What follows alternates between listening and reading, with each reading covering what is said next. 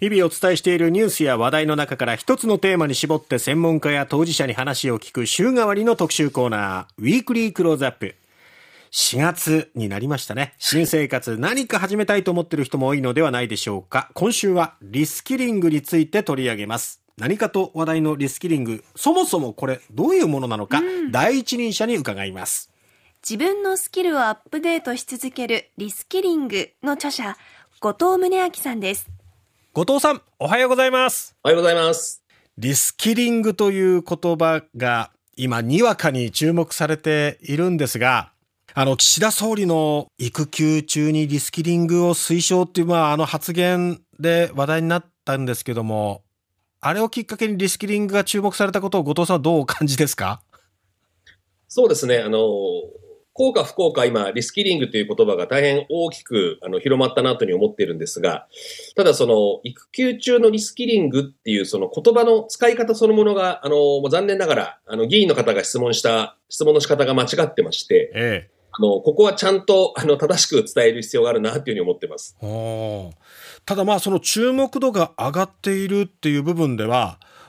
あの、後藤さんが出版されている著書の自分のスキルをアップデートし続けるリスキリングっていう本の、例えば売れ行きが上がってるとか、何か変化みたいなものを感じますか？全く影響ないですね。え？そうなんですか？おそらく、あの、今、この育休中のリスキリングっていうので、いろんな方が、あの、今、ソーシャルメディアでも投稿されてると思うんですけども、そこからリスキリングって何なんだろうっていうような、ポジティブな行動に多分繋がってないんだと思います。なるほど。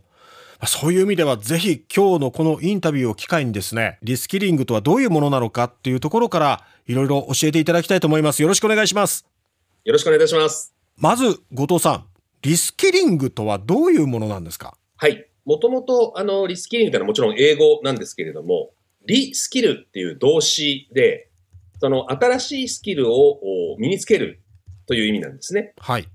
で、りというのがついているので、まあ、その、改めてとか、再び身につけるというような意味になるので、ええ、これが、あの、使い方としては、身につけさせるっていう、多動詞っていう使い方をするんですね。はあ。なので、身につけさせるっていう意味っていうことは、組織が実は主語になるんです。ああ。組織が主語で、従業員が目的語になるので、ええ、組織が従業員をリスキルするっていうのが、あの、英語での使い方なんです。なるほど。なので、個人がその自由に好きなことを学ぶ、いわゆる学び直しというものとは違って、ええ、組織がその例えばデジタルトランスメーションとか、新しいその事業戦略ですね。これを作っていく際に従業員の方がちゃんとその仕事ができるように、組織がちゃんと従業員をリスキリングする。これがその正しい意味、正しい使い方になります。ですので、リスキリングっていうのは実は業務なんですね。なるほど。週末とか帰宅後に従業員の方が個人で取り組むというものではなくて、ええ、ちゃんと業務時間中にやらなくてはいけないものなんです。はなので、お分かりいただけたと思うんですが、ええ、育休中のリスキリングっていうのは果たしてどういう意味なんだろうかっていう。なるほど。休中に仕事をしろっていうことですかっていう話になるわけですね。うん。なので、いろんな観点でですね、あの、ええ、質問が間違ってるんじゃないかなっていう思いますね。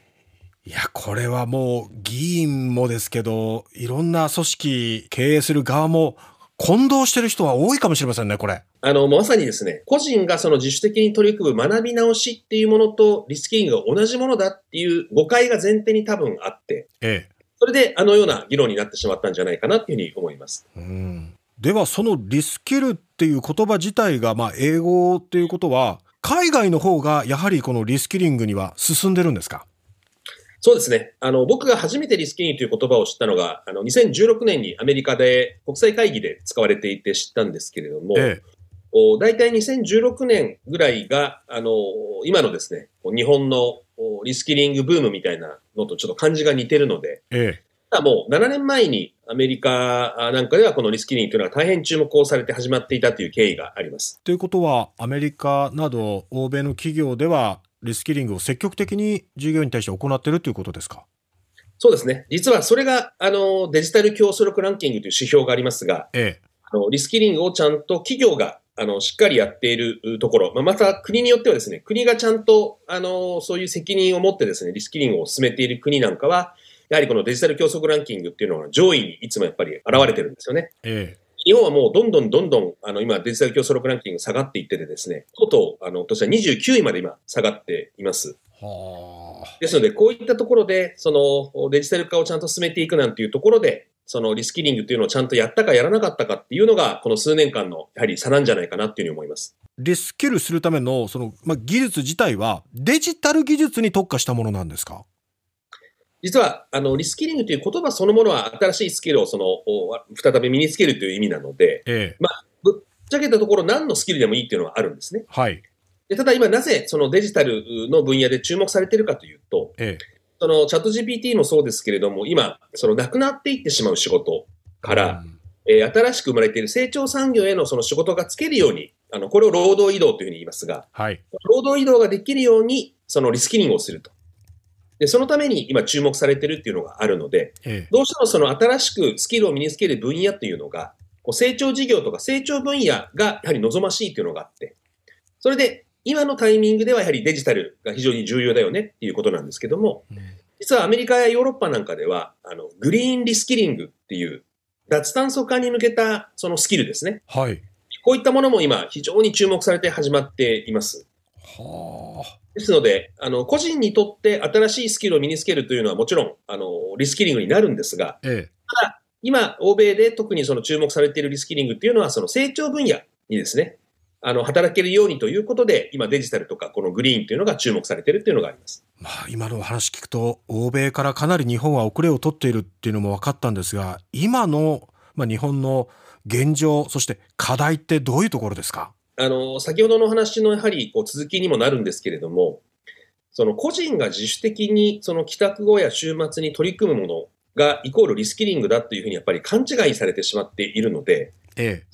学ぶことが好きな方とか、あの、学ぶ時間が捻出できる方、はい。またお金があって学ぶ余裕がある方は、あの、できるんだと思うんですが、えやはり、あの、日本全体が必ずしもそういう環境にあるわけではないので、え。えあの、リスキリングをする格差というのがやはり僕は今生まれているんじゃないかなっていうふうに思いますえ。。はあ。実際はその海外なんかではその自社の新しい事業の方向性ですね。その生き残りをかけて、会社がちゃんとその就業時間中にリスキリングの時間を用意するっていうのが、あ形なんですが、ええ今残念ながら日本ではそういった形になっている企業はほとんどないんではないかなというふうに思います。ですので、当然、あの、自主的に取り組む方たちだけが、例えばデジタルを一生懸命取り組んでいるというのになるとですね、え企業のデジタルトランスメーションとか、国全体のデジタル競争力みたいなものは上がっていかないんじゃないかなというふうに思っています。え。なるほど。では、実際にリスキリングする方法ってどういうことなのか、そして大企業、中小企業でその取り組み方に違いはあるのかどうかっていうことに関しては、明日また伺いたいと思いますので、明日もよろしくお願いします。よろしくお願いします。リスキリングという言葉自体が先行して世に広まったがために、本来の意味、目的みたいなものは、なかなかこう伝わっていないとこ業ろもあるのかな。すね。そう、だから主語が企業側で、ええそれを従業員にどう身につけさせるかっていうところが大事。で、今ドラン、あの、デジタルトランスフォーメーションが今、どんどん進んでいく上で、人間が今までやっていた業務を、まあ、他のコンピューターなどで行うことによって効率化を図っていくことで、人間の手が空いた部分、何か別のスキルを持たせて、他のことで、まあ、労働移動させていくっていうのが、今からの、こう、急務なところなんですよね。じゃあどうすればいいのかっていうところは明日以降お伝えしたいと思いますので、明日以降のウィークリークローズアップもぜひ聞いてくださいね。自分のスキルをアップデートし続けるリスキリングの著者、後藤宗明さんに話を聞きました。